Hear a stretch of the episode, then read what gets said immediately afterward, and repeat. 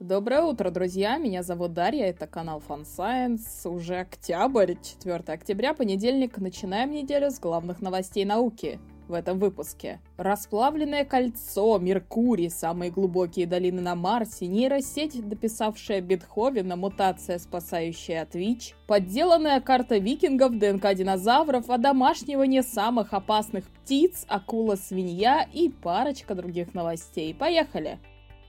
Космос. Астрономы нашли одно из самых впечатляющих колец Эйнштейна в космосе. Объект созвездия Печь назвали расплавленным кольцом. Его размазанный свет — это увеличенный и размноженный четырехкратно свет далекой галактики. Расчеты показали, что этот свет преодолел почти 9,5 миллиардов световых лет. На днях орбитальный аппарат Бепи Коломбо рекордно близко подлетел к Меркурию на расстояние 200 километров. Это был первый из шести облетов планеты. Через 4 года аппарат выйдет на ее орбиту. Но фотографии есть только с высоты тысяч километров, потому что пролет проходил над ночной стороной планеты, и там ничего не было видно. Ученые рассчитали, сколько углекислого газа сезонно намерзает на полярной шапке Марса, с точностью примерно до 5 сантиметров. Самые глубокие долины на Марсе, как оказалось, образовались из-за разливов озер, образовавшихся в кратерах. Ученые знали о том, что кратерные озера иногда проламывают стенки и разливаются, но такие события считались аномалией. Авторы нового исследования решили посчитать эти аномалии, и оказалось, что на такие долины приходится как минимум четверть объема всех долин на Марсе. И это еще одно для нас напоминание, что не надо думать, что на других планетах все происходит так же, как на Земле. С прототипа корабля SpaceX во время теста сорвались панели головного обтекателя. Прототип S-20, до первого полета ему предстоит пройти еще много испытаний на прочность, так что у SpaceX есть время разобраться с этой проблемой. Технологии будущего. Ученые создали очень прочное стекло, вдохновившись структурой перламутра. Твердые хлопья стекла создатели проклеили эластичным акрилом – Получившийся материал в три раза прочнее обычного стекла и в пять раз более устойчивее к трещинам. Авторы говорят, что метод можно масштабировать, так что ждем более прочных экранов для смартфонов. Нейросеть дописала части незаконченной десятой симфонии Бетховена. Ну как незаконченной? Бетховен к ней почти и не приступал. От нее остались лишь наброски, несколько десятков тактов. К 250-летию композитора группа музыковедов и композиторов решила попробовать с помощью нейросети досочинять части симфонии. Нейросети тренировали на более ранних работах Бетховена, и, по словам знатоков творчества композитора, опубликованный фрагмент похож именно на те работы. Можно по-разному относиться к творчеству нейросетей, но такие проекты точно помогают их развитию. Вот, послушайте часть опубликованного фрагмента.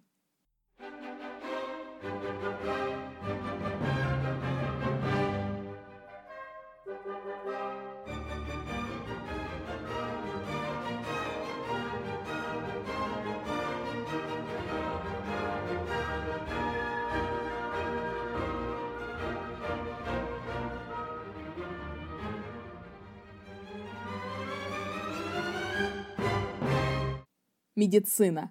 Генетическая мутация, обнаруженная у мышей и обезьян, влияет на распространение по организму ВИЧ и вируса Эбола. Белок мешает некоторым вирусам выходить из зараженной клетки и атаковать другие. У человека такой белок тоже есть, но не мутировавший, а оригинальный. Он участвует в процессах, необходимых для обеспечения целостности мембраны клеток, передачи сигналов между ними и деления. Эксперименты проводили на обезьянах с ВИЧ. Измененный белок действительно не давал вирусу разноситься по организму, причем процесс происходил без нарушения самих функций клеток и их гибели. В общем, очень многообещающие авторы продолжат исследования.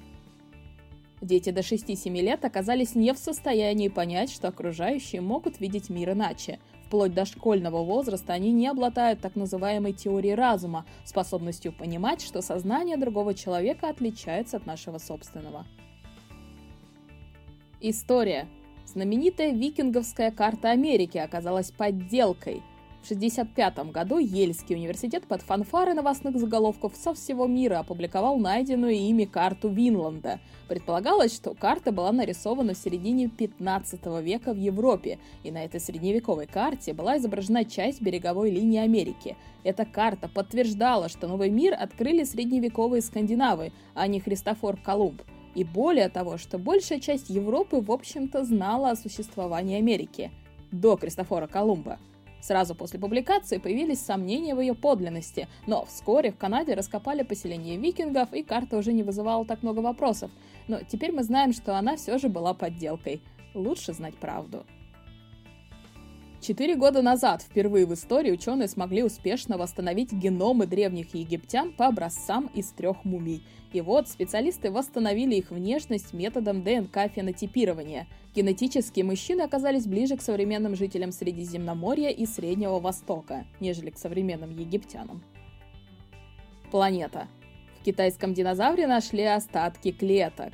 ДНК, конечно, прочная молекула, но у ее прочности есть пределы, и если в останках неандертальцев какие-то ощутимые фрагменты ее сохранились до наших дней, то вот десятки миллионов лет, которые прошли со времен динозавров, никакая ДНК уже не выдержит, разве что она попадет в какие-нибудь необычные условия. Видимо, именно в такие условия попал один динозавр, обитавший на территории современного Китая 125 миллионов лет назад – в его хряще китайские ученые нашли клетки с ядрами. Специальная обработка показала, что в клетках отчасти сохранился хроматин, комплексы ДНК с белками. Присутствие ДНК, конечно, нужно будет подтвердить более точными методами. Может, ДНК не удастся извлечь, или она окажется сильно поврежденной и бесполезной для генетических исследований. Посмотрим.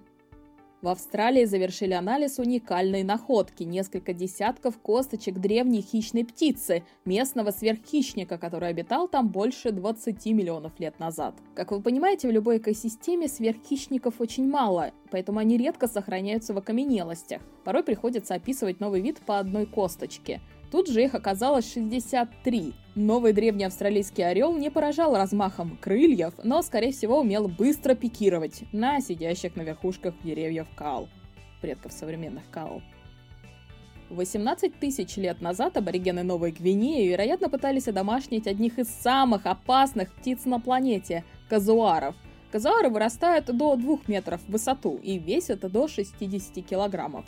Это вторые по величине птицы в мире после страусов. Древние жители Новой Гвинеи собирали их яйца, а затем выращивали их до взрослого возраста. Вероятно, они пытались их одомашнить, и если это действительно так, то это самый ранний в истории пример попыток одомашнить птиц. Задолго до куриц. Бразильцы нашли гнездо одной из самых редких птиц в мире – рубиново-горлой танагры. В гнезде было три птенца, которых выкармливали шесть взрослых особей. В мире, возможно, осталось менее 30 рубиново-горлых танагр. Сегодня они живут в небольших сохранившихся участках леса на общей территории около 30 квадратных километров. Все остальное люди просто вырубили. Но раз есть гнездо, может выживут. А напоследок у меня для вас фотография забавной акулы, которую выловили из Средиземного моря. Но чтобы ее увидеть, придется заглянуть в видео или в текстовой дайджест. Это обыкновенная центрина или акула-свинья. Прозвище свинья эта акула получила даже не за внешний вид, хотя похоже, а из-за звуков, которые она издает, когда ее достают из воды. Говорят, она забавно хрюкает-фыркает. Эти акулы-свиньи живут по всему восточному побережью Атлантического океана. Когда-то их было очень много, но они довольно пухленькие, поэтому часто попадают в сети рыбаков, и сегодня их популяция сильно сократилась. На этом все, друзья. Спасибо за ваше внимание. До следующей недели.